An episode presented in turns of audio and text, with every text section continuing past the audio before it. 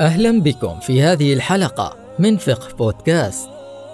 في هذه الحلقة الجديدة نستعرض لكم لماذا تجديد علم أصول الفقه الإسلامي للباحث محمد الطاهري.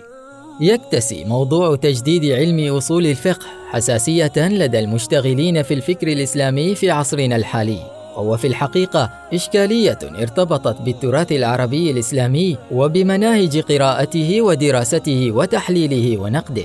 فالخطاب العربي الإسلامي منذ القديم إلى يومنا هذا وفي مجتمعاتنا التاريخية التراثية ارتبط بالوحي وبالعلوم التي انبثقت عنه وعلم أصول الفقه واحد من هذه العلوم. بدأ مع نزول الوحي. وجاءت قواعده ومناهجه متناثرة بين اجتهادات النبي صلى الله عليه وسلم والتابعين والأئمة الفقهاء والعلماء بعد ذلك حتى تأسس كعلم قائم بذاته مع الرسالة للشافعي وتطور في الموافقات للشاطبي. ومنذ عصر هذا الأخير لم يعرف تطورا حتى بداية القرن الرابع الهجري حيث شهد حركة تجدد وانتعاش. كان أول عيب دخل إلى علم أصول الفقه حسب أبو الحسين البصري والغزالي وتسرب الدخيل إليه مع دخول علماء الكلام مجال التأليف فيه وهي قضية اشتكيا منها معا. يقول أبو الحسين البصري في مقدمة كتاب المعتمد ثم الذي دعاني إلى تأليف هذا الكتاب في أصول الفقه أني سلكت في الشرح مسلك الكتاب في ترتيب أبوابه وشرح أبواب لا تليق بأصول الفقه من دقيق الكلام فأحببت أن أؤلف كتابا مرتبة أبوابه غير مكررة وأعدل فيه عن ذكر ما لا يليق بأصول الفقه من دقيق الكلام إذ كان ذلك من علم آخر لا يجوز خلطه بهذا العلم وإن تعلق به من وجه بعيد. ويقول الغزالي في معرض بيانه بسبب إدخال المتكلمين والفقهاء لما هو ليس من أصول الفقه ضمن مباحثه فشرعوا في بيان حد العلم والدليل والنظر ولم يقتصروا على تعريف صور هذه الأمور ولكن انجر بهم إلى إقامة الدليل على إثبات العلم على منكريه من السفطائية وإقامة الدليل على النظر على منكري النظر وإلى جملة من أقسام العلوم وأقسام الأدلة. وذلك مجاوزة لحد هذا العلم وخلط له بالكلام وإنما أكثر فيه المتكلمون من الأصوليين لغلبة الكلام على طبائعهم فحملهم حب صناعتهم على خلطه بهذه الصنعة وغيرها. يتبين من خلال هذين النصين أعلاه أن من أهداف المؤلفين أبو الحسين البصري والغزالي في تأليف كتابيهما بطريقة مخالفة لما كان عليه من قبلهما.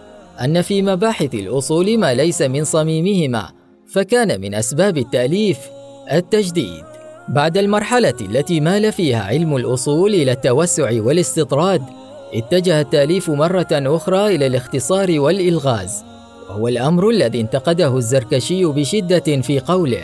ثم جاءت أخرى من المتأخرين فحجروا ما كان واسعا وأبعدوا ما كان شائعا واقتصروا على بعض رؤوس المسائل وكثروا من الشبه والدلائل واقتصروا على نقل مذاهب المخالفين من الفرق وتركوا أقوال من لهذا الفن أصل وإلى حقيقته وصل. فكاد يعود أمره إلى الأول وتذهب عنه بهجة المعول. فكان إذا هذا العلم أصول الفقه حسب ما ذكر بين طرفي نقيض.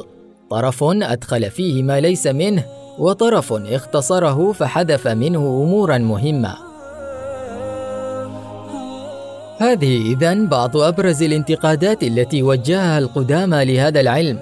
أما المعاصرون ومنهم الطاهر بن عاشور فقد ذكر في كتابه مقاصد الشريعة أن هذا العلم أصول الفقه يجب استبداله بعلم المقاصد لأنه أبعد من الخلاف والنزاع المذهبي وذوبان قواعد أصول الفقه في بوتقته.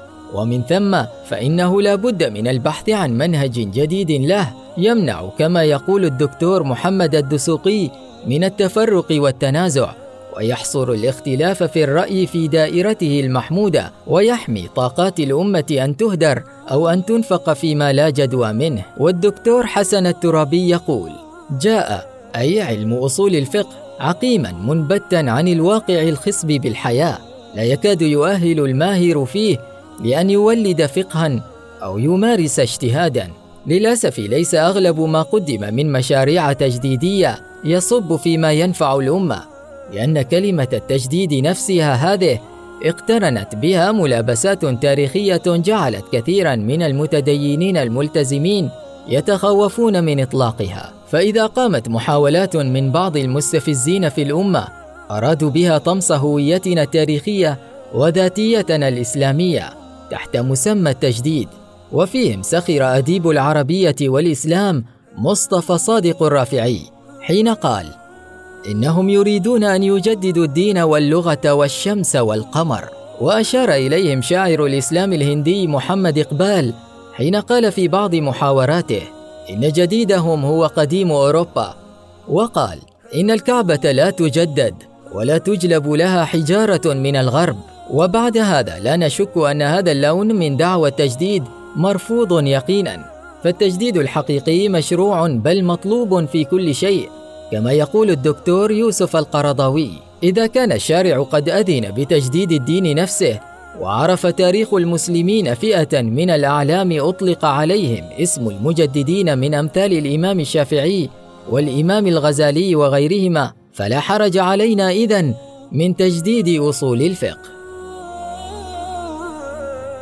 كونوا معنا في الحلقة القادمة من فقه بودكاست.